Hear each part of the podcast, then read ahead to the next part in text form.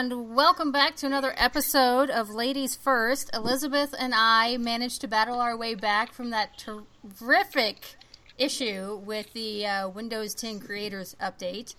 But we're good now. And we have a special episode this week. Wound up, I think, kind of working out for us time wise. Wouldn't you say, Elizabeth? I'd say so, yes. Yeah, we were originally going to be talking about Sense8, and then, unfortunately, Netflix decided that they were going to cancel the show on the first day of Pride Month, which got us to thinking about our shows, and especially our diverse shows, and the support we may or may not be giving them. And we realized we kind of really want to talk about this. So, buckle up. We're going to be in for a, kind of a heavy episode. Uh, we actually have a guest with us. Uh, Hadil is joining us. She is a talent manager for Geek Girl Con and a writer. And she also used to work at Nintendo. So, hello. Hadil, say hello. Hi. Thanks for having me. Thank Oh, you for very happy to joining us. you. We really appreciate it. Um, we're gonna go ahead and kick right off of this because this is kind of a loaded show, and we want to make sure we have enough time to cover everything.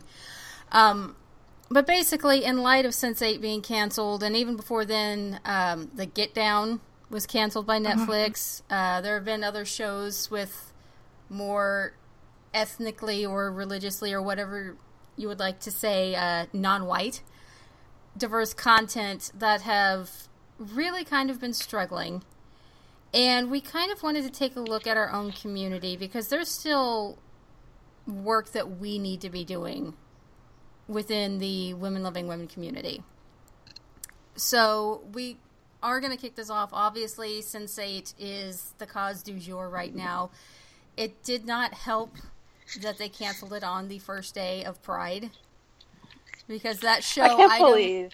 that show practically screams homo. and canceling. I can't believe that nobody. Yeah. Yeah, I can't believe that nobody who works there that this didn't occur to them. That somebody didn't say, "Well, You this is bad timing. Wait a month." Yeah, or cancel it early because it's clear that the decision was the decision was probably made a month ago. Oh yeah, like a while ago.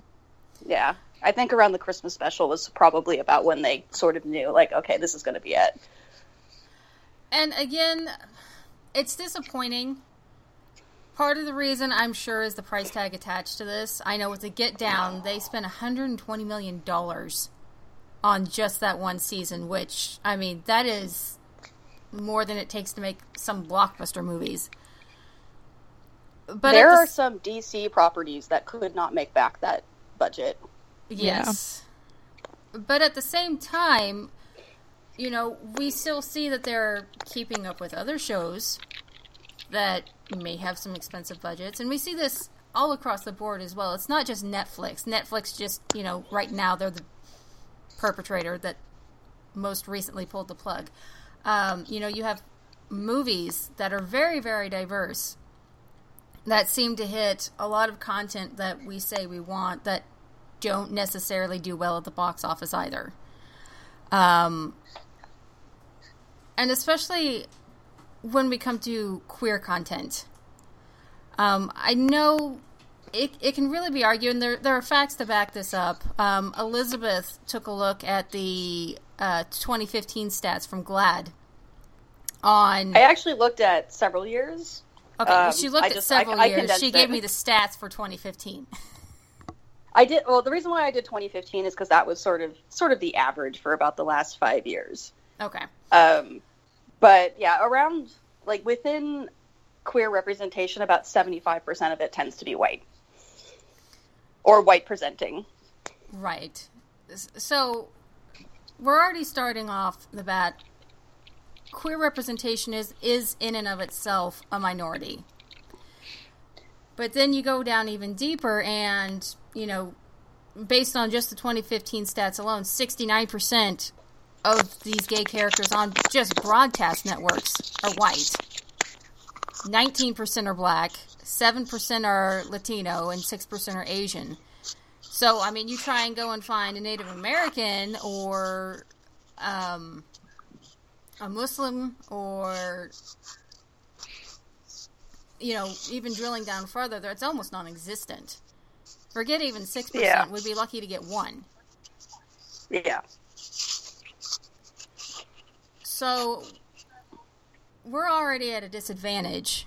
But then when we start talking about our siblings or persons of related cause, because I'm I'm trying very hard to be respectful of anybody with a genderqueer identity, but anybody who's in our community that isn't, you know, default white, they're already struggling to find representation. And then when we get representation, the majority of it is still white. So there's still that sense of, well, I get to see part of myself, but then I'm still kind of begging for breadcrumbs. Yep. And Hadil, did you have any? I'm just like nodding like a bobblehead. I'm like, I know exactly how that feels. Um, yeah, it's for me. I if, I've almost kind of like given up the search at this point. I never got a chance to like sit down and watch all of Sense8. I know there's only two seasons. So I'm probably gonna do it this weekend, but it's it's one of those things where it's just like, should I just like stop looking? Do I need to make it myself? It's it's it's hard enough to find any queer content and any women love women that is not like super male gazy. That's just not a thing that I like. Or it's just like that like like suffering lesbian couple and I'm like, what about we just had like a really cute, fun slice of life movie with like two brown women who are in love? Like, is that so much to ask? Well, It's- the stats are in, and yes, it is. Yes, it's too much. It's just too much. Um, well, The interesting with thing, Sins- yeah, Uh, the interesting thing with this is that as like, because I'm like, you know, I'm a I'm a white affluent woman, lesbian, um, and even myself personally, it wasn't until a few years ago that I even recognized that this was an issue because we had increased the number of queer ladies on TV. I just was sort of in the mindset where I was like, oh well, things are so much better than they used to be. And then I sort of started to get more exposure to people who, to um, queer women who didn't look like me, and I had that epiphany of like, oh wait, things really aren't that great, are they? Because Well- the uh, the the majority of lesbians on TV or bisexual women, they look like me, and that's the Right. problem. Because everybody else on TV looks like me too. Well, and we see this as a problem, and it, I think it bleeds over into our fandoms as well. And I remember I used to do some interviews with some uh, queer lady fiction authors, and I remember the author of Ghost in the Machine. She told me once that she wrote a novel that was specifically to women of color protagonists and she would get comments from her readers like, "Well, I just imagine them as white. I'm just going to go ahead and do the blonde and brunette." and we've talked about I in was- previous episodes, you know, that it's a long-standing trope that kind of goes back to Xena, but this is the downside of those tropes. Because Yes, we're so It- used to like default white that when we start subbing that in and erasing our fellow siblings' identities just so you know we can have our default trope in our head. That's a real problem. Yeah. is, yeah.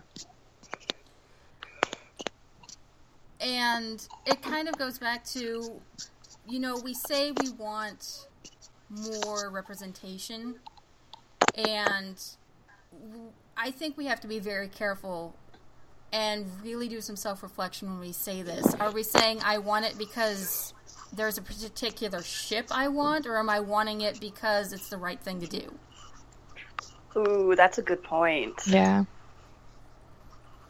So because a lot of the discourse feels very phony because of it especially when you have a show where it is where it's not as popular or it's not as successful and people will say well you're not watching it you should watch it and you sort of almost want to snap back did you watch it right. because a lot of it is just a lot of it is just posturing or it comes across as being posturing especially if it's coming from white people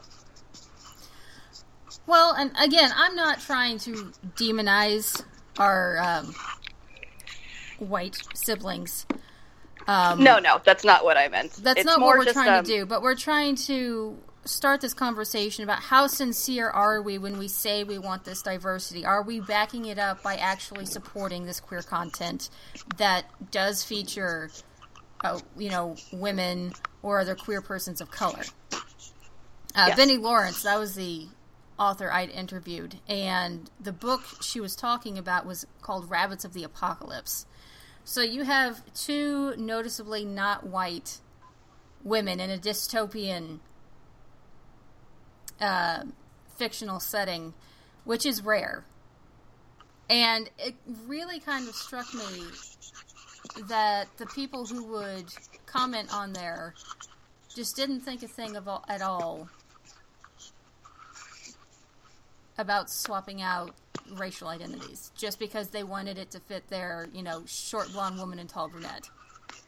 Well, remember how shocked people were that Rue was black in the Hunger Games, even though I she was remember that. explicitly stated as being black in the book. And I guess this is something, uh, you know, it's something we have to kind of work on of I say I want to be better about this, and it's very easy to say this.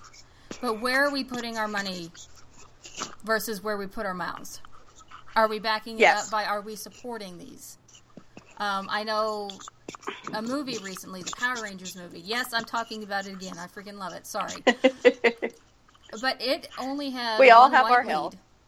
It only had one white lead, and it featured a Latina superhero who was also queer. And in the movie, uh, she was coming to terms with the fact that she was not entirely straight, and it was a small part. But you know, the actress and the director indicated should they get a sequel, that was going to be explored more and more.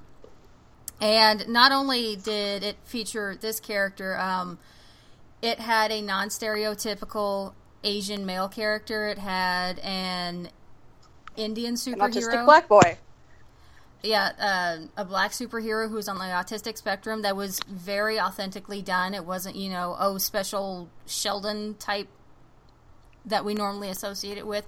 And it hit a lot of the representation points that you see a lot of people around the internet and in certain communities saying they want. And yet it didn't really perform like they hoped it would. It made its money back, yes. Is it going to get a sequel? Probably not, unfortunately. Probably not. I mean, And then it, I- that I always might be kind of like it that may like- do so well in DVDs they decided to risk one more time, but it's probably not. Sorry, Okay. you were saying, Hadil? Oh, it's fine. Um, it's always kind of hard, I think, for me when it's like you see something, people will be like, "I want this," and then you get this, and they're like, "No, no, that's not what I meant." like, but it's it's one of those things where I wish because I I oh, Power Rangers so good. I wish I know, more people right? would have gone to see Power Rangers, but you get, and it happened with Ghostbusters too. It's just those people who like cling to nostalgia, and you, you know who I'm talking about, like the white dudes who are like, "Well, this isn't exactly like how it was in the '90s." I'm like, "Well, it's not the '90s. It's not the '90s anymore. It's Well, 2017, I and Power really Rangers saw- is awesome." I and really Ghostbusters saw- was better than the original. Oh, it was so Yeah. good. I know, hashtag unpopular opinion, but like, Well, and my I really saw online, especially within our own community, it was, well, I thought about seeing Power Rangers, but it's not my style. See, I have that problem where I just don't care for. I still went to see it. I just don't care for Power Rangers. Like I thought it was okay, but I think that's the problem. Is is we have this expectation of perfection, Mhm. and you kind of have to be like you have to be willing to go and watch a movie that's a seven out of ten just to. You need to show up. That's the thing. Yeah, We're not going to get to the tens unless we start supporting the sixes and the sevens. seven. Yeah, Exactly. And again, obviously everybody has their own personal taste. If it is really not your thing and, you know, you would just rather be kicked by a horse than go see it, that's fine. But if you're kind of on the fence and there are certain mediums that are not really your thing, but you also understand that well, if I don't support this, I'm probably not going to get this. At some point it's not ideal, but we kind of have to suck it up and support our shows. yeah. Well, Because Elizabeth has said problem. before. Elizabeth has said this before. um, was it Failure in Hollywood? Um, we've talked about this. Uh, what specific aspect the of failure it? in The Hollywood failure hinges almost entirely on um, financial success. right, or if you can justify See, your budget. And See, it doesn't. yeah, no, that. Yeah, that's exactly what it is. Is that, and like it's that's the thing that I hate about the Get Down and Sense8 and why they were canceled, is that anybody anybody can look at the budgets of those shows and go, yeah, I get it. 120 million. Oh my god, that's absurd. Especially when the DC shows are uh, cost about 40 million a piece. So Mhm. that's like the, if the question is why did Iron Fist get renewed? It's because Ugh. everybody and their mother's uncle That's watched Marvel, it. Elizabeth. That's Marvel, not DC. Sorry, Marvel. My mistake. okay. Uh, um, you know, y'all know what I meant. So, but yes, but I'm a is that- comics editor. I have to correct that. I know, I know. So, but that's the thing is that everybody watched it because they wanted to see what the big screening deal was. But but with Netflix, especially since Netflix doesn't do advertising revenue, at least they don't do it the same way that traditional things do. And a lot of their internal advertising is based upon what you've already watched because there's all those algorithms. So this is a media medium where it's actually kind of hard to advertise things that are slightly out of people's taste without literally throwing it at them, and people don't like that. hmm So then you have this issue of budget, and then you have this issue of it's hard to get these shows exposure. And so it's not really a wonder why these shows with these humongous budgets are having a harder time justifying these budgets with the number of people who watch the show. And I think that's where fan support comes in. And I'm going to throw out um, Hadila. You know Wynonna Earp, right? I don't. Oh goodness. Okay, well, Wynonna Earp is this magical little cracky show on Syfy. It starts season two starts this week on the 9th on Friday night. Um, and one of the It's major campy. pairings on that show are a bisexual woman and a lesbian. And that show was really on the bubble. And it Syfy I personally do not think did a very good job of promoting it its first season. But it developed a cult fan base and they campaigned and wrote in and wrote in and wrote into Syfy and they got a second season. And a lot Yes. of that is because they realized there is an audience for this that we could at least give it one more t- one more go around. Yeah, I but just- then we're looping. Sorry, go ahead. I said I just Google it. I'm like, oh, it's Canadian. That's how you know it's good. I was yeah, I was actually just I had that thought because Lost Girl was also Canadian, and an Emily oh um Emily Andras who did Lost Girl uh, writes Wynonna Earp. So, but then we're we're still back to with Nicole and Waverly. We're back to the tall, They're small, still white. brunette, redhead. They're yeah, still they're white. two white women. so The question is, would we would they have had that support if one of those characters or both of those characters were a woman of color? Mm. history says probably not. So it's already an uphill battle just to get content with queer women to begin with. So what are we doing to try and support the content that maybe isn't necessarily reflective of you, but it's still re- reflective of our greater community? Because at the same time, I don't think that you can't get some kind of relatability out of if you're white out of a movie featuring women of color. Um, I've talked to Elizabeth. Saving Face is one of the most important movies I've ever watched. It's one of the most important gay films ever made. And it came out at a time where I really kind of felt hopeless and I was still in the closet. And I got to see these two women and no, they didn't look like me. But they had a similar enough story that it still resonated with me. And that's okay. I can still get that relatability out of content, even though they don't necessarily look like me. And I think that's a mindset that we have to really start examining again of how do I empathize with these other characters? Yes. You know, if they don't fit that trope of you know tall and small and redhead or blonde or brunette you know how can i overcome that kind of internalization and still find that empathy that resonates with me and again i'm saying this as a white passing native american woman i mean you look at me you everything is coated white but I still have enough cousins and aunts and uncles to know that just finding native representation on something for them that isn't horrendously offensive like westerns where they're all slaughtered is hard. Or the unbreakable Kimmy Schmidt. Uh. Yeah. Moving on from that. So what are we doing, you know, what can we do? What can we reflect on ourselves or you know, what can we be doing to support these shows? Are we supporting them as, as well as we should, or are we kind of doing lip service? Like, again, I think Hadil, you were telling me that it's you say you want this, but then when it comes out, it's like, oh, it's not really what I want.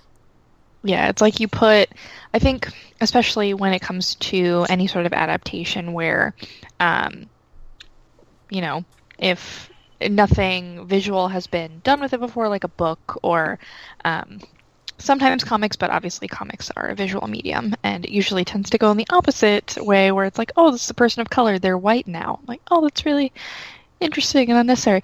Um, but it's like when you get that um, that first visualization, you always kind of had an idea in your mind of what so and so looked like or sounded like, and they completely don't look like that anymore. And it's sometimes, I think, especially for people who um, are in the majority and this person of character, like, or uh, this person, uh, their character, like Rue, is suddenly like black, even though it was explicitly said in the book that she was black and they're like i don't understand that this person does not look like me i'm very confused um, but I mean, for me, I have kind of the opposite problem where I don't read as white. I'm not white passing at all. Mm-hmm. Um, so nothing is really for me. So when it is, even if it's problematic, I cling to it really, really tightly.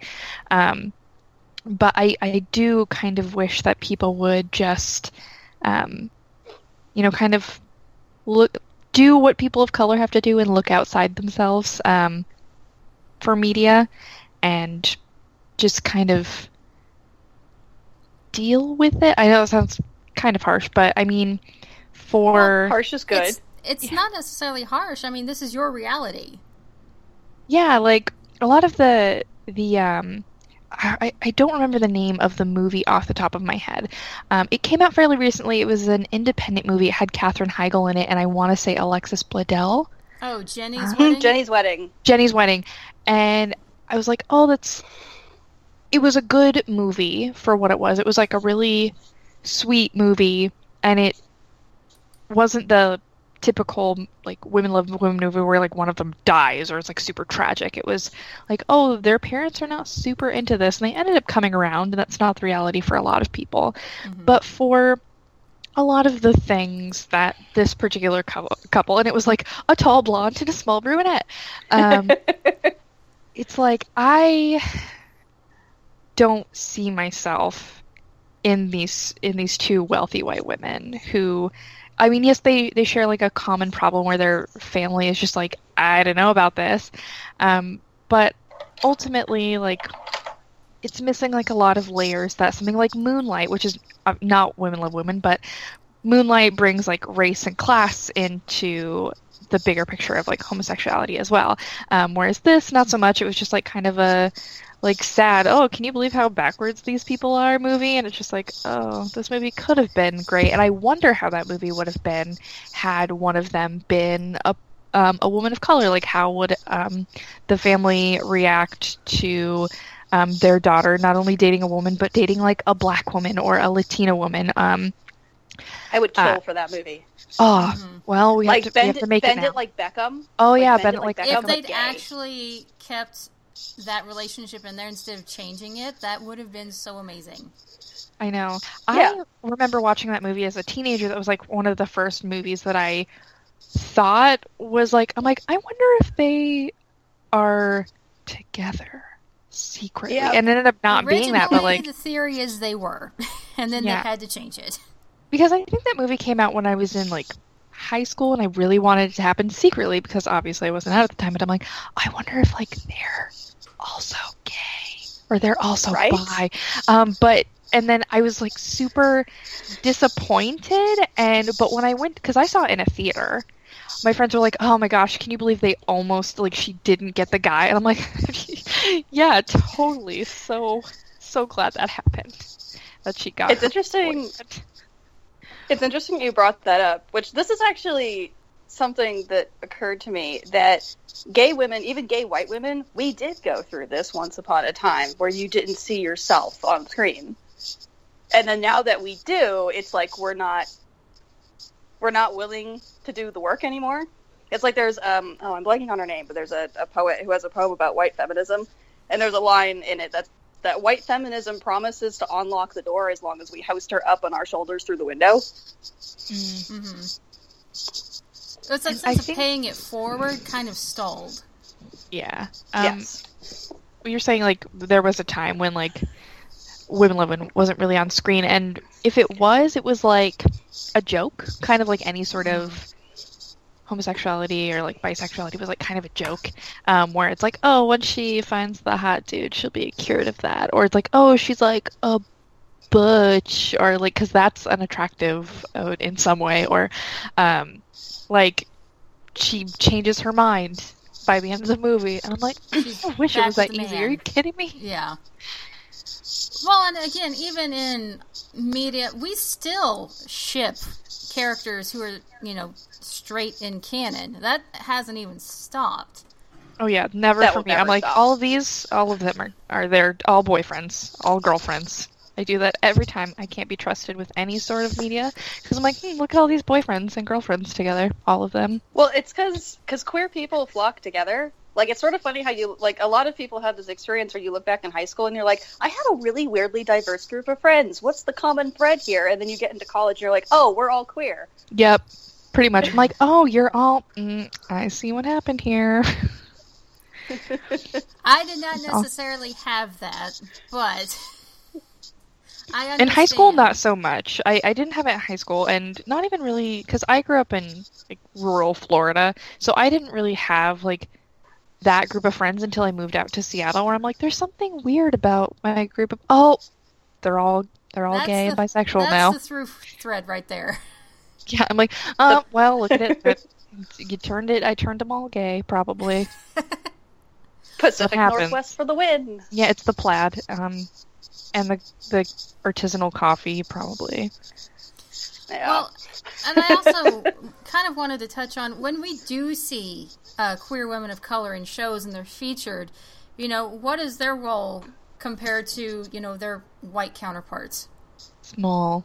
It's so you know, small how usually. often are they the lead compared to, you know, you're a supporting character or a tertiary character? And again, even if you get that level of representation and on some part you're happy for it, I mean, I still have to tout Twilight as one of the best examples of authentic Native American casting and representation, and that burns. but it is what it is. So, Not even know, smoke signals. recent like mainstream. Oh, recent movies. I'm like, oh, I, I thought smoke signals was pretty good. But yeah, if you're talking about like recent, you know, that's probably the only one you're gonna. That's the only one I can think of actually. Now that I. Right. So when we have our, you know, queer media, and we're still, you know, we're still settling, trying to rise above settling for table scraps, but then we have these women of color, and how often are they the lead, or how often are they kind of like the hero of that story? It's still very, very often the white woman. Yeah, I can only. Outside, I, I mean, yes, don't- there was Santana Lopez. I can only think of like one that I have personally watched where I was super shocked by it. And I'm like, hmm are you sure? Like it's not a mistake. And of course, like I, I'll be honest, it was in the series finale, and I was a little bit bummed about that.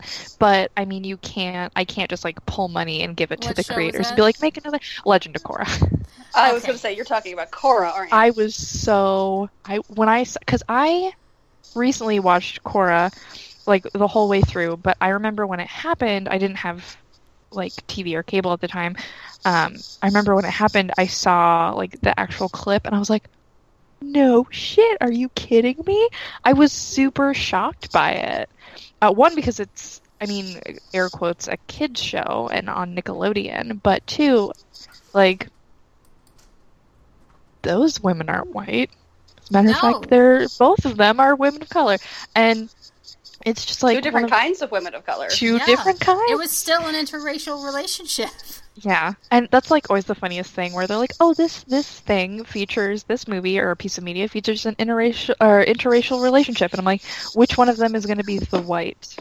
I I would love to have media, and I think Sense8 has it. I haven't seen it, but um, interracial relationships that are not like a white and then another. It's like I want it to be two Um. different people of color. It's totally fine. Yeah, that's still. I mean, again, newsflash: this is still an interracial relationship. I know for a lot of us, at some point, that was kind of default interracial relationship, and unfortunately, with the context of the United States history, with uh, miscegenation, that was you know white and not white. But you know, we do need to move out of that thinking, Definitely. and you Yeah. know, for, for the It's a co- predominantly American point of view too. Yeah, it is, and it, you know, to be fair, that is. Um, but also, like you know, when these characters are receiving attention, who who's driving that? Because I guarantee you, most of the time, it's probably not one of our white community members. Unfortunately, Yeah.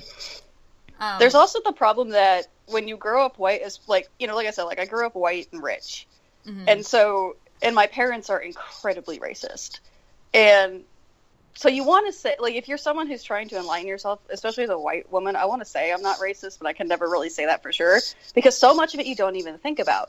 Like when you look back and you think about all of the pe- the people of color characters that you didn't like, and you've come up with all of these reasons why you didn't like them. But then at some hopefully there's a point where you have that epiphany where you're like, oh wait, that wasn't like it's because they're not white. Like that was the Mhm. underlying thing. So that's the problem is that a lot of a lot of racism is just sort of ingrained in a way that people are very resistant don't to even- changing. Yeah. It's very Exactly. internalized. And then Yeah, again, exactly. you know, you also have the other problem of somebody who is not of a culture or race trying to write about that culture or race and only using stereotypes. Um, Yeah. Mm. and that doesn't help to like um unpack at all. Um it just makes it worse. I found where it's like oh i didn't like this character because she's loud and aggressive. And i'm like is she black? And they're like well yeah. I'm like mm, interesting. Yeah. interesting. Well, I remember even just, uh, you know, some of my cousins, they'll be talking about movies that they've seen and they'll have like their white friends. Like, well, I didn't really like this character. And they're like, well, why? And they can't pinpoint the reason. And they'll give I all just these didn't like, like them yeah, they can't. Pin- I just, I just didn't care for them. And they're like, well, wa- were they white? Well, that doesn't have anything to do with it. it doesn't matter i'm like mm, kind of does Yeah. I'm sure that you believe that that has nothing to do with it, but that's not the case.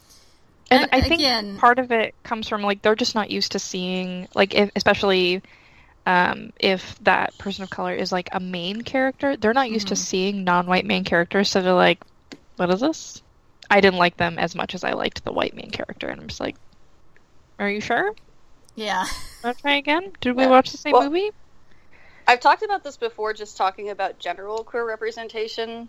Is that like like part like with the the role of fan fiction and fan art in the community? Is that when you're part of a minority, you're so used to doing so much of the work to make Ugh. things fit that you just like you are astounded that there are people who aren't used to having to do this work. Like I have a friend who's a he's a straight white dude, and he loves all of the Marvel shows, but it was like literally pulling teeth to get him to watch Jessica Jones just because it was a female hero.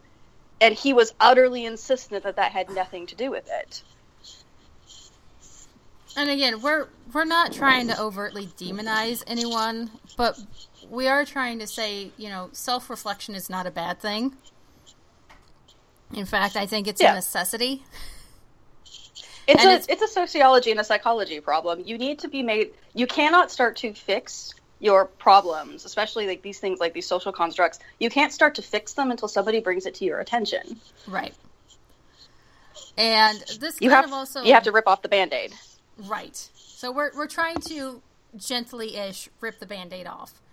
Um and and this this also goes to and I think it is ignorance and I'm not saying this is out of malice, but how we talk about our fandoms there are times when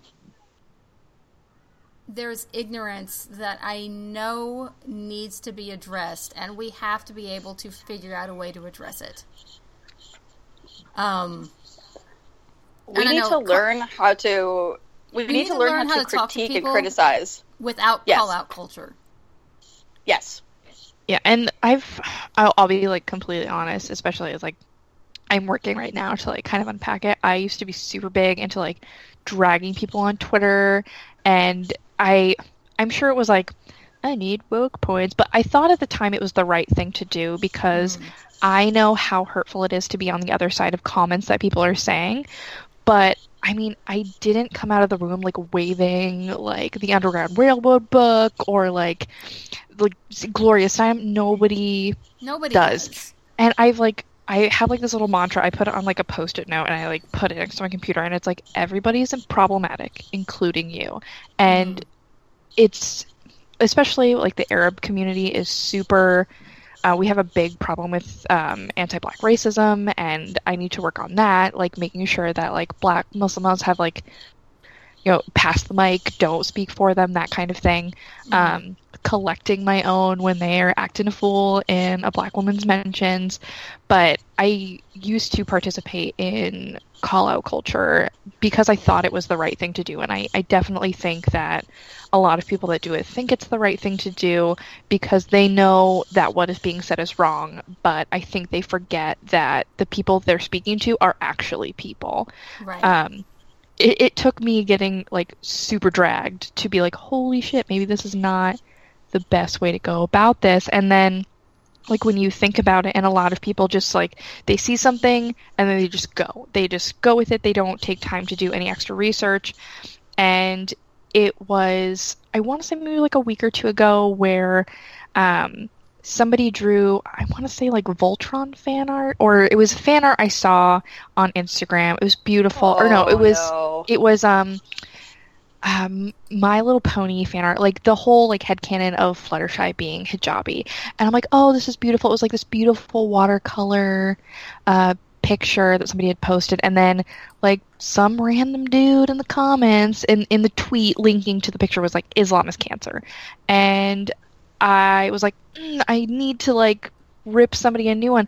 But i clicked on the profile because i wanted to be of like one of those bot accounts or whatever like one of those all right dude is 15 years old.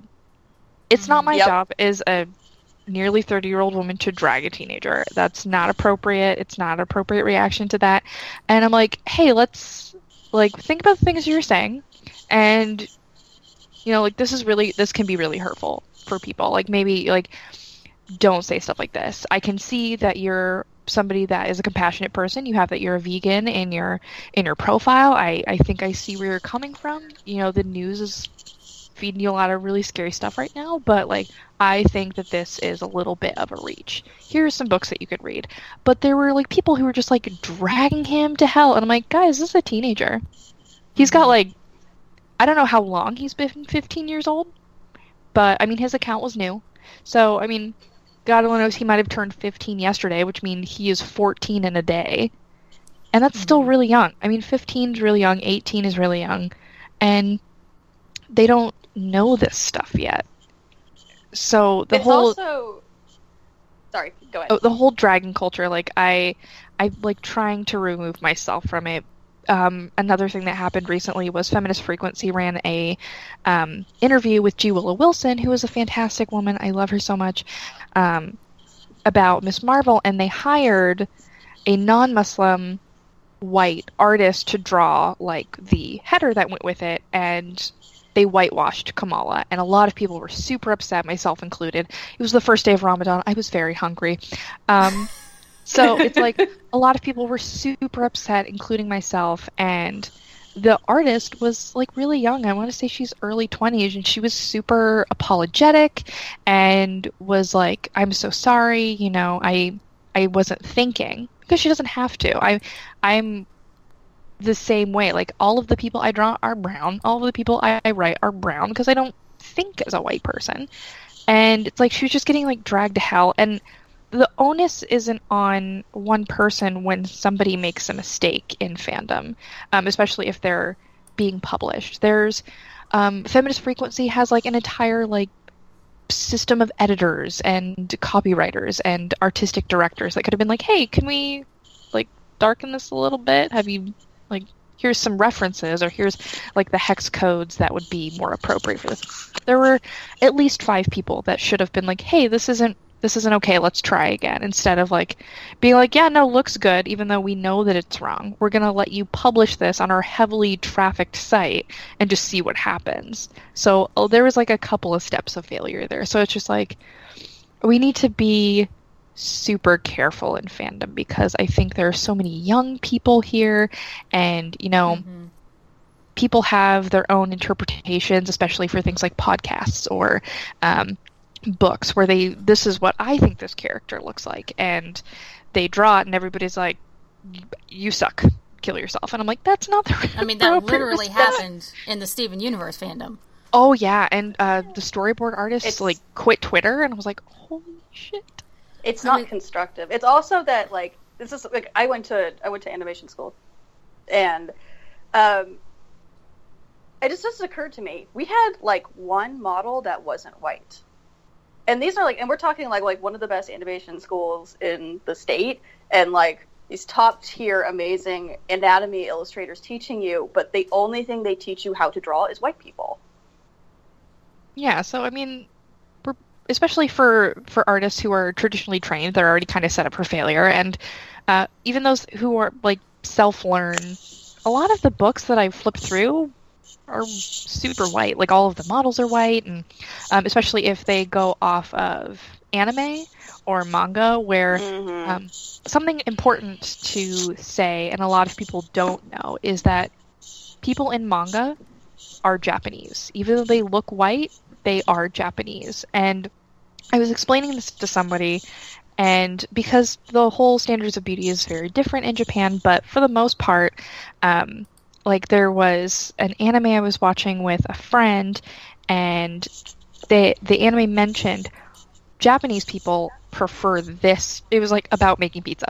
Um, prefer gu- prefer Gouda cheese anyway, and they're like, these people aren't Japanese, are they? I'm like, well, yes, this takes place in Hokkaido. It is in Japan. They are Japanese, and they're like, well, everybody looks white. I'm like, I get that, and I you know like that's a stylistic choice, but they are Japanese.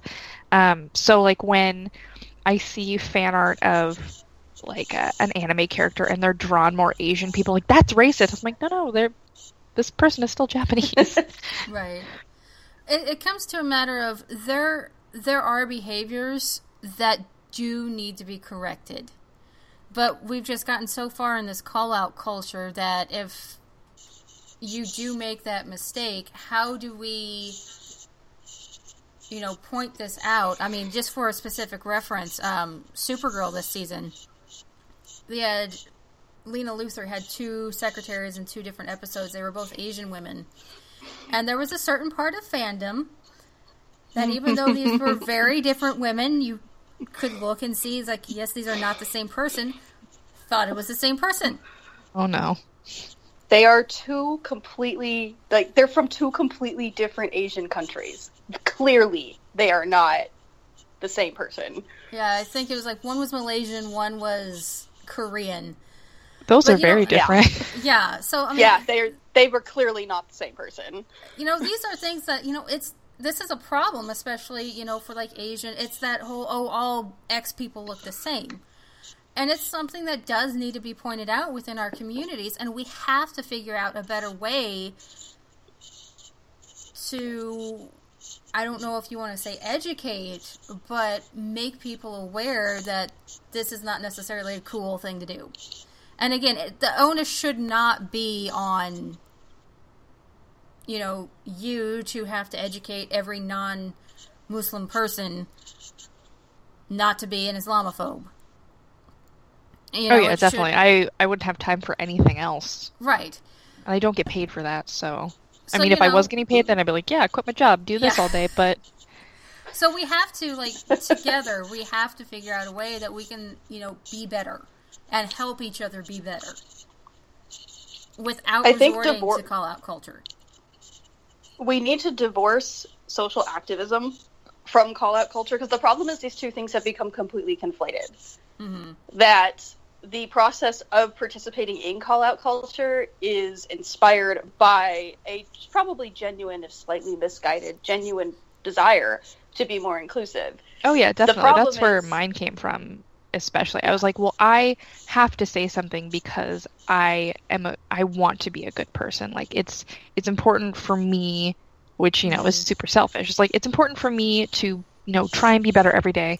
I have to make sure that when people say like stupid ass shit on twitter.com that I'm calling them out. But it's like that's I mean there are other ways to be better than right. sitting and arguing on Twitter or dragging. And again, we're not It's also an age either. thing. You know, we're not perfect either. I realized when I just said a Malaysian and a Korean actress that I just completely assumed they weren't from America, which was not what I meant to do. So even I have stuff I can improve yeah. on you know, nobody is perfect. Like Hadil was saying with that post it note, you know, everybody is problematic, including you. So we have to have at least some kind of environment where this can be broached so we can be better. And I like kind of on the, the the whole fandom and being problematic and call out culture is I see another side of fandom that I'm really glad is kind of dying out um, and I, I don't want to like say, oh, it's because of call out culture. I think it's call out culture has kind of made people more aware, just even seeing it on the fringes, like, oh, I don't want that to happen to me. But the whole your fave is problematic thing where it'd be like, oh, you like this? Well, here's all the ways that it sucks. And I'm like, oh. I know that, but I still like it because if you're looking for perfect media, you're never going to find it. You can't let perfect be the enemy of good. I know oh, I I used to be like, well, I will never consume anything that is bad in any way, and I watched nothing. I played no games. I there was nothing on TV. Um, it's just it. I'm a lot more critical of the mistakes that are made, and I want to be like, oh, I wonder like who let that pass uh, through creative, but right. It's still well, it's like, like I'm still said. enjoying it. It's like Elizabeth said, you know, you can't always expect a 10 and not want to support something that's a seven. Yeah. She said it better. And we need to support. It, uh, we need to support the sevens. Like that's really what it comes down to. Is that because even like like something like Wonder Woman, there are a lot of little things that had to happen for Wonder Woman to get made. And Wonder Woman is a 10 out of 10, but there were a lot of sixes and sevens that had to come before Wonder Woman was given its its chance. Mm-hmm. But this is proof of concept that eventually you can get something that is that good. It's just you have to wait, which nobody like. That's actually like a big problem with um, intersectionality and queer communities that nobody wants to hear you have to wait your turn, but progress is incremental, and these two things are constantly at war with each other. And I think another another thing on that is like using Wonder Woman as an example, it took 14 years for the director to be trusted with this budget and this movie. Like, if she was a mediocre white dude, they would have given it to her like years ago. But I remember reading, a, I want to say like it was like a quote or in a book. Um, it was part of a lecture series where this professor was talking about how um, she's a mathematician that when the men in her class did something wrong, they, as an individual, were bad at math. But when she did mm-hmm. something wrong, mm-hmm. girls are bad at math. And it's like, my everybody's like, oh, I like how well Wonder Woman did. Let's make a Miss Marvel movie, and I'm like, no, no, no, no, no, no. wait. Like I'm willing to wait for it. Pull an Aaron Burr, I'll wait for it. Because if that movie doesn't do as well as Wonder Woman does, they're like, oh, you can't make movies about Muslims. That's why, because it did bad. I'm like, pick something. This is going to sound terrible. Pick something less of a stretch. Like Batgirl would be And a good then option to, go, to do next. Again, though, you, Yeah, it all comes it. back to you have to support it. What I really like uh, that I've seen recently, the YouTube content creators have started to, you know, it's not necessarily on the main screen or mainstream shows or movies, but you start seeing these YouTube content creators that have their online series that are just, Oh, yeah. you know, automatically adding that diversity in. I know um, Kaitlyn Alexander's Couplish, one of the leads is um, a black queer woman uh, played by Mercedes Morris. And, you know, she's just, she, she's there. It wasn't like this huge Purdue. It was just, it was natural and she's a major character. So we are starting to see some movement for this, at least with the independent creators and the content creators online. But it For any- to we have to start supporting them and build it up and build it up.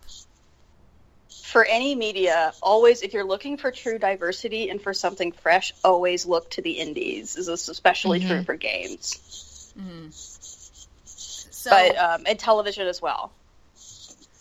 But again, I, I know I'm hammering this, but it can't be said enough. You have to support them instead of just saying, "Oh, I like them," and then go watch only the scenes you like, or maybe not watch an episode, but watch somebody's recap that they just show the scenes you like. That's not giving it the support it needs. Yeah. It still needs those ratings. So yeah, I understand. Maybe if you like a certain show and you only like that one pairing for it, and you don't want to watch the full episode, just the YouTube recaps of those scenes, suck it up and watch the episode. The ratings do matter. You know, you have to put your money where your mouth is when you can. And the thing is, is that like ultimately the decision is always going to be financial. Like I know that there's a there's a lot of social aspects to it, but you need when we say support it, you need to go buy a damn ticket. You need to buy the game. You need to watch the show on TV live as it airs, or you need to record it with a DVR because those stats are also tracked. Mhm. Because this is these are the because you know Twitter and, and Tumblr and all that that support is icing on the cake. What they're making these decisions based on are things like the Nielsen ratings, yeah. or like with games, especially with games, the first month sales are basically the what determines the future of a, of a franchise. Sometimes even just the first week. Yeah, or you know, at the movie office, uh, uh, box office, obviously that's king. That's how they decide on it. Very rarely you get a second shot if like the DVD sales go through the roof, but they're still looking at the first couple weeks of sales. So Yeah, opening Again. weekend. yeah, opening weekend, maybe the second weekend. But we have to be supporting these. You have to put your money where your mouth is. I mean, you can claim all day long you want all of this diverse content, but at the end of the day, are you actually backing that up with your actions? as much as you can, of course. Like, and especially with games, games are an expensive hobby. Right. So if you can't always, if you can't buy everything, that's understandable. But maybe make the diverse content the thing that you buy the day it comes out, and the things that don't quite need your financial support so much, maybe wait a bit on those. Mhm. hmm Or you know, it's like with um, Miss Marvel. You know, are you still supporting these books, or uh, Moon Girl and Devil Dinosaur, or um, what was it, the Incredible Iron Man with Riri? Is that her? Yeah, Riri Williams. Yeah. Um, and that's just on Marvel. You know, are you supporting Jessica Cruz and Green Lanterns uh, over on DC? You know, at some point you have to just say, Am I truly going to support these? Do I truly want these? And if the answer is yes, then you have to put the work in. It can't just be, oh, I, I blog about wanting this on my Tumblr or my Twitter or my Facebook, and then it just stays there. hmm Right. And I think especially like going into like you need to support the sevens before you get the tens is like you have to realize that um, media is always going to be political. It's always going to be shaped by the political climate it's in. Mm-hmm. So, like, would a Miss Marvel movie do well right now? Possibly, but given what happened in Portland um, not too long ago, uh, mm-hmm. uh, would I myself want to go into a dark theater where I can't see everybody around me? No, absolutely not. And I wouldn't send like a group of teenage girls into a dark theater when like two people were just stabbed to death defending two uh, non-white looking women. Like that's it. Like that's the thing that I have to worry about, and and it's just like I maybe later I would love to see this movie, but in this political climate, no. I have more to lose than somebody who's going to go see Miss Marvel. Um, I mean, I'm still a woman, and like gender-based violence is still like a huge thing. Um, but like given the backlash of the Alamo Drafthouse women's only screening, um, mm-hmm. and like some of the like dudes f- flying off the handle on the internet about what they were going to do about it, and it's like this is just gender based violence. Think about what happens when you throw race and religion in. When th- those women are a little bit more expendable, we don't care as much about those women, um, media wise. Um, so like if I still kind of have a hard time going to movies because of what happened with uh, Batman, and that was years ago. It's like yeah. I I don't want to. I want to enjoy the movie that's for me. Like that's my movie. I don't want to think like, is there gonna be like a crazy white dude? Um, actually, I don't want to use the word crazy. It's very ableist. Is there going to be a radicalized alt right dude with like a sawed off, just gonna lay into the front row?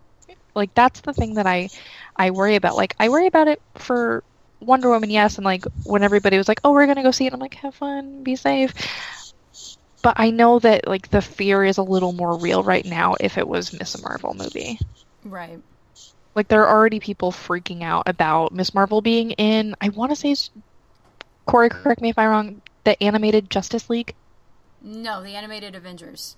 Avengers, yes. She's in it. Like there was a clip of it, and they're already like angry moms. They are freaking uh, out. I thought it was amazing.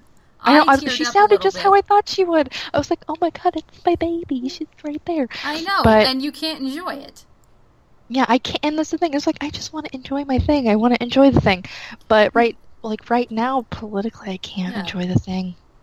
So you know, support it when you can, and you know, try and create an environment for everybody else that they can en- enjoy it too. You know, even if you don't relate to it, if they if this is something that they're telling you is important to them, let them feel safe. Help them feel safe. So that's actually we're running out of time. Shock again. Um, Hadil, thank you so much for uh, thank you very much. Thank sitting you. with us for this hour. Uh, we really appreciate it.